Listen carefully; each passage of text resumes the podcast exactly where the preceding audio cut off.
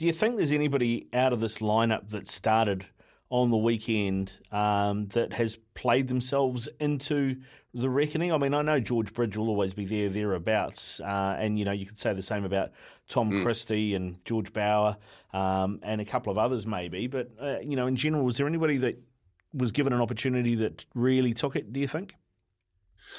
Uh, look, I, I, certainly think that um, George Bridge had a much, much better game. Started mm. to look like the really hard player he is to tackle. Like a lot of people kind of go, "Oh, what is it with George Bridge? You know, why?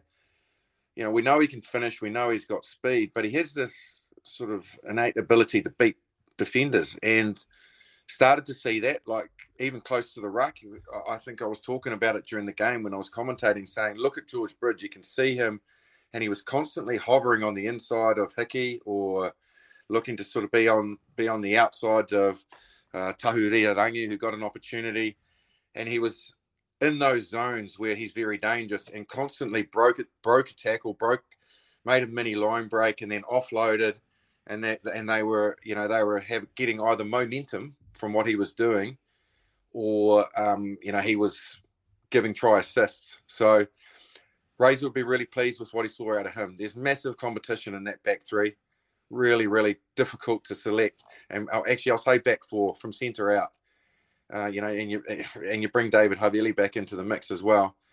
Uh, so you really need to make sure you're on your game. And I thought George Bridge probably wasn't in the first round. Um, you know, so and and and Sevu Reece, we know his qualities. So he's probably one. Um, I think I said in the game, and, and I'm always happy to be wrong. Uh, I, I, certainly thought Pablo Matera had a real presence at number eight, and I thought he would be better suited uh, to, to that position, that he would find his way into the game better.